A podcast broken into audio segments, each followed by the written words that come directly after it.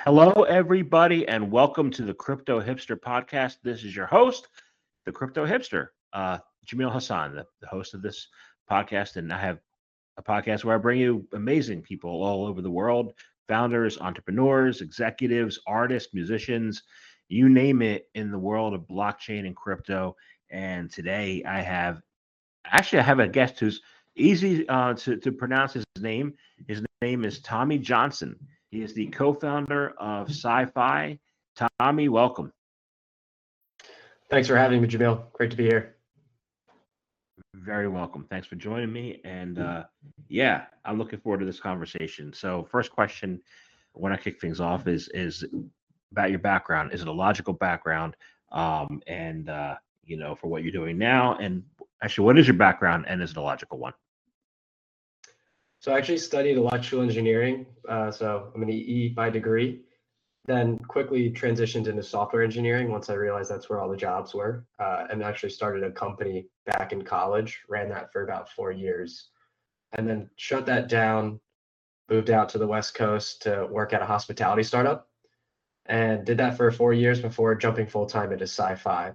So I've been an engineer for the last ten years. So it's somewhat logical for the smart contract development and all that stuff, but I'm not a trader or quantitative or financial engineer uh, by trade or degree. I've kind of picked that up over the last two years from connecting with people who are smarter than me or you know more connected in that background.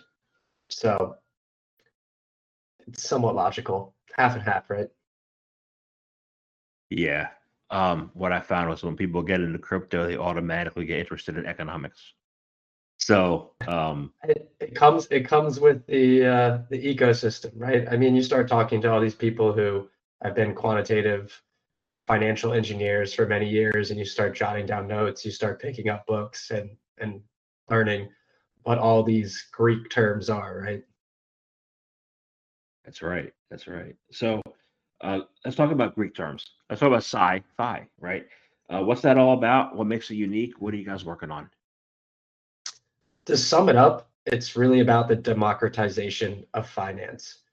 We weren't setting out to start any sort of organization, but when running into a, a roadblock with the walled garden that is traditional finance, we wanted to get access to APIs to automate a simple options trading strategy. And a brokerage said no. It's like, well, why can't we? So that was the impetus to say, let's just build options trading into the blockchain. And that's what really started it to create an organization that's focused on decentralized finance. We've had a lot of firsts over the last two years. So we've been building on Solana for since shortly after they went to mainnet in uh, fall of 2020.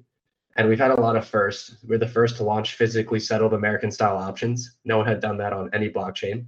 When we did an evaluation, after running into that roadblock, we found that there was no true option risk reward or payoff, uh, even with the existing solutions on blockchains like Ethereum. That has since changed you know, over the last two years, but we were the first to do physically settled American style options and the first to launch peer to peer central limit order book traded options. A lot had been AMM or automated market making, which is why they had different payoffs than true options. We've also uh, a, we're also a, a, leader in decentralization and, and de- building a decentralized organization. So in January of 2022, we actually acquired, and it's not acquired in the traditional legal sense of some entity owning another, but is really like incentivizing another entity to start contributing to the same decentralized organization. Uh, the foundation gave them funding and gave them incentives with tokens and now we have you know two different entities and two totally different uh, geopolitical or geographical locations that are contributing to the same organization. And with that we've put a lot of investment into decentralized infrastructure on solana where everything every proposal has an actual action tied to it. So you actually have true governance where there's no need for central individuals or central entities to actually come in and execute some proposal. Uh, once the proposal actually passes, things actually happen on chain, whether it's a smart contract upgrade, whether that's managing a treasury, whether that's paying out a contributor, whether that's writing some options to incentivize a contributor with like incentivized stock options in, in a sense, but it's really just incentivized crypto options on some asset you're holding. So we, we've been really pushing the boundaries of how, how do we organize and and create this decentralized finance organization that can stand the, the test of time. And that, that's what's been most exciting as, as we've grown. Okay. Um, you know, I, I I've interviewed people around the world who build metaverses on Solana, and I've interviewed people who build NFTs and um, you know, storefronts on Solana. I've never yet until now talked to somebody who's built DeFi on Solana. Um, you know, it's it's hasn't to me been known for that. Maybe I'm just ignorant. Um, or you know, what's what's because I think of it as going down a lot and not being really secure and not being a danger for DeFi. You know, um, those are a couple of myths. You know, why is Solana an appropriate protocol to build DeFi? Um, what are your thoughts? Well, I like how you said those are a couple myths because I think that's that's a lot what it is. Uh, it did go down actually recently, um, which is definitely hurts the ability to do certain decentralized finance if you're doing high frequency trading. It, I think it went down for an hour. So if you're doing things that are higher frequency strategies or things like that, it can definitely affect uh, how your protocol operates, or you need to have mitigation strategies. But I wouldn't say that makes it any less secure. And I'll dive a little bit more into kind of both these points, the going down and the security. So from the security standpoint, Solana actually has one of the highest Nakamoto coefficients, which is a measure of how decentralized a network is and what number of parties that can be determined uh, need to collude to take down the network. And so we focus on that decentralization and security there. And so from that perspective, Solana is extremely secure. Now, then there's the whole actual code and validator client code that's running on these machines. And if there's bugs in there and the, the, you know that can trip up the network somehow, some way, that's what ultimately has taken it down. It's not centralized, it's not collusion of parties and things like that. And so there are a couple measures that Solana is taking in uh, to, to mitigate these. And I mean, the, the most recent one was actually was the Solana Validator 1.14 client upgrade, which was because 1.12 was split into 1.13, 1.14. There's all this stuff that had been worked on like six or nine months ago when things went down previously. And those upgrades were just coming out now. And so I think these processes have been improved over the last six to nine months. And I think that uh, that is what will make it like mitigate these um, these outages. So I think I'm going to give them, you know, a little bit of benefit of the doubt on that one, considering I understand how the, the code had changed and a lot of these upgrades were so heavily packed into one giant upgrade that something fell through the cracks. Um, but they're actively working on like mitigating that. They understand it's, you know, the, the core contributors, the validators, everyone. If you follow the Discord, you follow the code. Um, a lot of processes have changed over the last nine months and a lot of testing has gone into it. Excellent. So then why is um, why Solana an optimal uh, blockchain for for some of these DeFi things like options and other um, DeFi um, instruments or um, why is it was it really beneficial? Great question. So the reason we chose or PsyFi chose Solana was the speed of transactions and the block times. You can't have a central limit order book on Ethereum L1. I know some are, are doing it now, but you didn't have that infrastructure back then, and it, it's very hard to do. And you can't have active market making if prices, if you can only update prices every 12 seconds to minutes, you know, with confirmation times of your transactions. And so when the organization was evaluating what blockchain to choose, there was already infrastructure being put onto Solana for central limit order books, and that is kind of what tipped our uh, you know scales as far as choosing Solana. And then the the low block times and the low finality times is what really solidified uh, building trading, and because that's originally what we started at is peer to peer trading. But that product has actually since been shut down because there wasn't enough uh, options, volume, and flow to make it sustainable for the organization. And so we've pivoted to focus more on structured products. So we have call uh, and put selling structured products, and we're launching vertical spreads and have a lending product that accepts these structured products as collateral to bring more capital efficiency.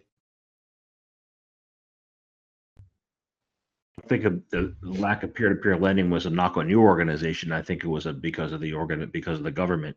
so, you know, um, you know, um, they don't want retail involved. I don't know why, but um, there.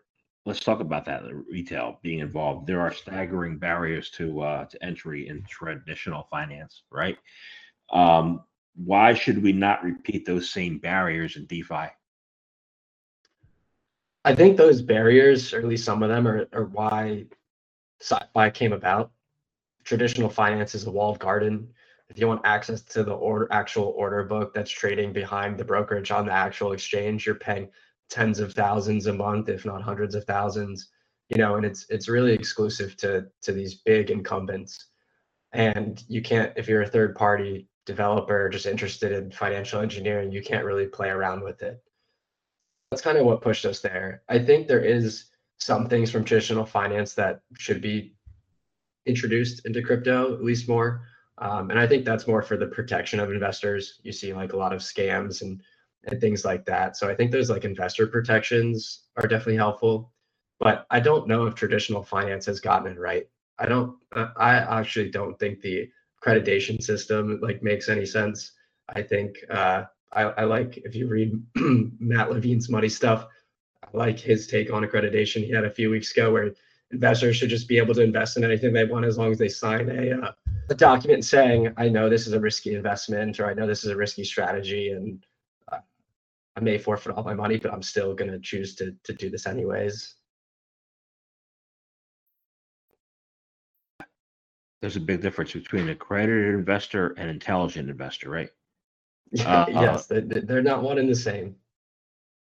How do we, how do we uh, close that gap, or how do we give people more of an opportunity than just buying scratch offs? That's that's a that's a good question, and, and it's like testing like this. I, I don't know if that that is truly like that will truly work. I mean, I know they recently added that if you take the what is it Series sevens and you pass those, that you get accreditation status no matter what your your wealth or you know financial status is which i think that's a that's a great step because it shows that you're you're at least more educated than most but it's uh it, it's an i think it's an important problem to solve because i think with the low interest rate environment over the last decade or two a lot of the best wealth generation was in these private deals these private markets whether it's private debt venture capital etc yeah i i i worked at aig two times. The second time was in Connecticut, 2012 to 17, where I was helping clean up those books that they, you know, uh, that they uh, took all the caused the problems in the financial. So I understand, you know, um, but you know, the main the main thing is is you said low interest rates, right? Um, people are in DeFi because they want to achieve sustainable yield, right? Um, how do you achieve sustainable yield in crypto without being rugged, scammed, or only getting a quarter percent at a bank? So I think a, a lot of yield we saw in the, the boom of DeFi was token inflationary based yield, where you're just providing a lot of tokens to liquidity providers. And then those the best strategy, if you actually look at the charts, was to just take those tokens and sell them immediately which then puts downward pressure on the token. You have a lot of people who were putting their other assets, whether it's a USD denominated stablecoin, and then uh, and maybe there's some directional risk on whatever they're putting that into, hoping to get that yield, and then just got you know hurt or burned one way or another. So PsyFi's current products focus on volatility-based yield, so it's more sustainable, where it leverages the the volatility of the underlying asset or these crypto assets uh, to generate yield. There is directional risk on some of these products. Uh, we're building out a suite of products that will, you know, there, there's a lot of risk-adjusted returns here, right? so we're building out a suite of products for you have your low risk, low reward, where you don't have any directional risk, which is just your simple over collateralized borrow lending. You have some more directional risk with your covered call or secured put selling strategies. And then you can have varying degrees of risk with some vertical spread strategies. So it's really depends on risk reward as far as where you want to put your money um, or your assets. And uh, and it's always changing, right? I think the the macro environment right now with U.S. Treasuries, short-term Treasuries, paying out four to five percent, you got to account for smart contract risk and things like that, and adjust your returns. Like if you're gonna if if a borrow lending protocol or something else is only paying out five percent, and it's you know requires USDC or another USD denominated stablecoin as collateral, why are you going to take on the additional risk when you can just park it in a a nine month or six month US Treasury and, and earn the same yield. Right. Right. So so and then if you look at the at the prices in in March in crypto over the past several years, they've always gone down and they're going down now. You know, February was a boom, a little bit of a boom, not great boom, but you know, that directional risk. So your products cover both the ups and the downs. Yeah, you have the option to to take directional risk on the upside or the downside. So it's it's up to the the investor, and you know the volatility, uh, you know, goes both ways, right? Right. Okay. Sounds good. So, um, one of the other things that people don't really talk about a lot, and I I use them, um, is vaults. Right. Coinbase has a vault. You know, some other places have a vault. But why, how are and why are vaults important in securing yield? How does they how do they work in there and then preserving that yield? I think vaults is a pretty general term, uh, so it really just depends. And I think that's kind of why like some people have gotten burned or companies have gotten in trouble because they're using too generic terms and not explaining what strategy is actually going on behind the scenes. You saw that with Kraken staking recently. Um, so I think it really depends on on the vault and, and what is actually going behind. I think people just use the vault term as where you're pulling collateral, which is why PsyFi is making the conscious decision to move away from the term vault and call these things structured products. Um, so I think like Coinbase is, you know, Coinbase earned a lot of it comes from staking. They're going to take the, you know, some percentage of the crypto assets, stake it, and uh, pay out some of that yield from the staking to users. Um, the, the USDC, maybe there's since they're a part of the Circle or USDC consortium, you know, there's they're probably parking things in treasuries, and maybe that's how that 1.5% on Coinbase, uh, where that USDC yield comes from. Um, so I think it's very vault dependent as far as what is going on behind the scenes and how the yield is being generated. Got it. Okay. So um, let's talk about actually one of the things I read about what you said was that you were jaded by the way the traditional finance you know world has operated over the years, right? So you founded your company, right? I'm 51 and I'm jaded. You're 20. You're a little too young to be jaded, right? You know, where where do you like? How do you see your role in all this, and where does that jaded come from? What can what do you what do you see your impact is over the long to, you know haul?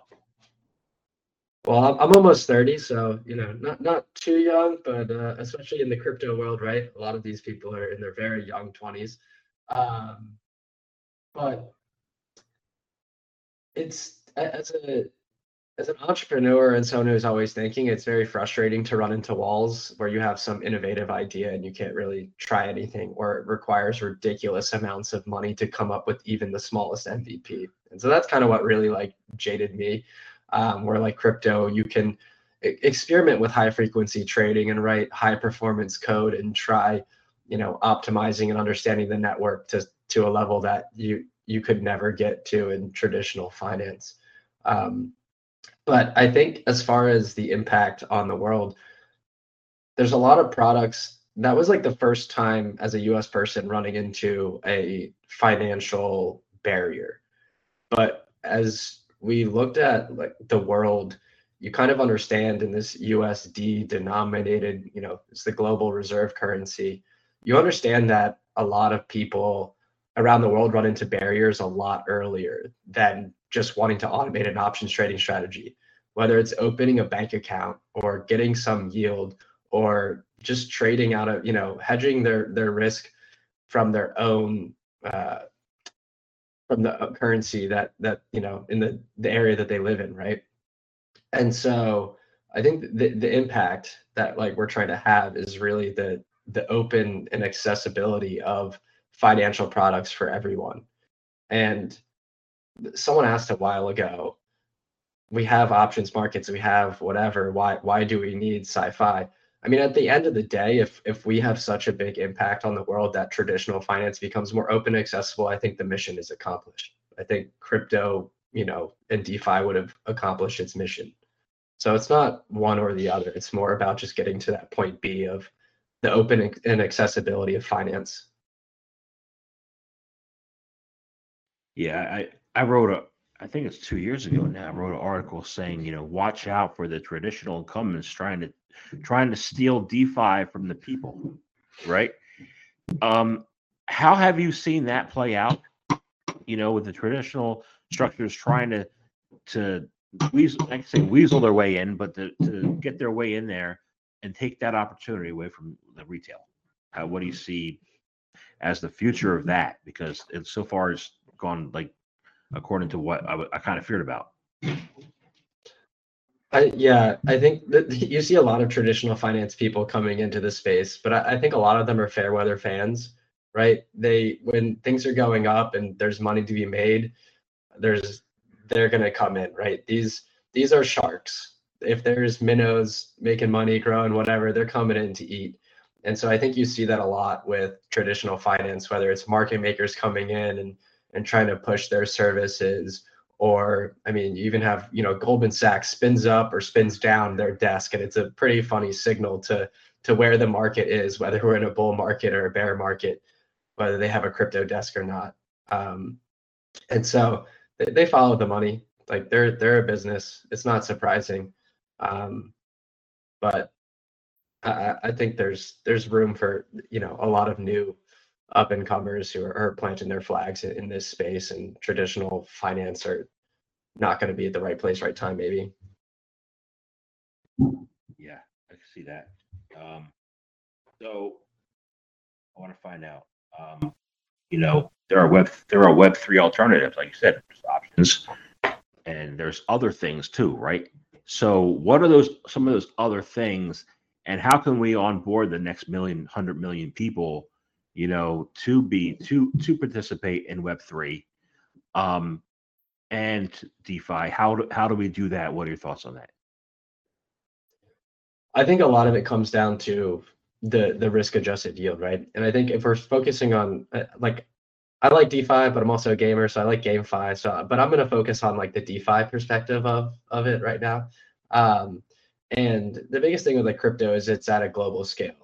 I think we've seen a lot of people exit DeFi with interest rates going higher and whatnot. But I think as we build more sustainable yield or sustainable um, products based on real world tokenization of real world assets and things like that, and, and bringing accessibility to those kinds of markets or bringing additional liquidity to those kinds of products, that is what uh, will get a lot more people interested in. I think we're in this weird point where there's not a lot of clarity on what's a security, what's not. We're seeing a lot of law come down by, uh, you know, just by case by case basis rather than actual clarity. And I think once we get that clarity, it'll open up a lot more avenues for real estate backed yields and you know uh, just like you see with nfts right a, a uh, a property could be considered an NFT, but you could fractionalize that and and have ownership if you register it as a security and distribute yield. I think a lot of that is just not technical challenges given where we are with the technicals of blockchain and ecosystems, but really regulatory hurdles and regulatory challenges. So I think once we get clarity on that um, and growth on that front, there's a lot that will open up. I wasn't going to ask you about GameFi, but you know, do you? but you're in game, but you you know, um, gaming is a huge thing across the world in crypto. You know, um, it's massive, Yeah. and and people don't. Re- a lot of people don't play games. They don't realize that yet. What should they know, and how do they earn, um, and how do they get involved? the biggest thing is really about digital asset ownership and and then just like having the ability to plug in with DeFi and have free markets on those uh, those assets is what opens up a whole world of you know new possibilities. You imagine like you have this centralized Fortnite store where you're buying skins and whatnot, but you can now have this decentralized store where people are creating skins and swapping them and selling them and plugging into games or you know maybe this centralized plus a decentralized where the the game developer is controlling the skins and the game assets but you could move them out of the game to go sell them on some order book or some auction house or something like that. And where you have like the world of warcraft auction house which is like separated by server to server the blockchain can now be this global uh, this like global unification of those auction houses. And now you have liquidity you know a single source of liquidity across all game servers and you're not fragmenting that liquidity and people can get access and assets in and out of one server or another which i think is like very cool I'm just wondering if the SEC is going to be going to try to call all game securities. You know, uh, you know, or that might be. a hang way on. around. You, you, you never know. I mean, it was the what just came out. The uh, the NBA Top Shot stuff just came out, right? But what was interesting about that was when you actually dig into past the headlines. I think the ruling there, and uh, okay, not I'm not a lawyer by any means, but was the fact that they like forced you to use their blockchain and it was kind of tied to those tokens and and all that kind of stuff is what uh, what led them to really bring that that ruling or that lawsuit. Um, so I, I think if it's a little if it's done properly, like maybe it, it'll it'll probably be fine. It's not really securitization of the games, but who knows where their heads at? Who knows where regulatory regulators' heads are at? That's the billion dollar question, right? so uh, more will be revealed. You know, um, so Yep. I want to thank you very much for your time today. Uh, I enjoyed speaking with you, and and uh, I learned a lot. And thank you for clarifying those myths about Solana. I appreciate it.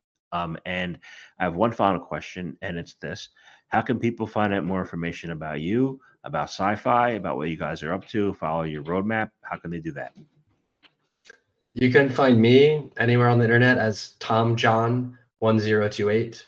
You can find uh, the PsyFi Twitter at twitter.com slash psyoptions p s y o p t i o n s, and the website is psyfi.io p s y f i dot i o. Thank you very much for your time today.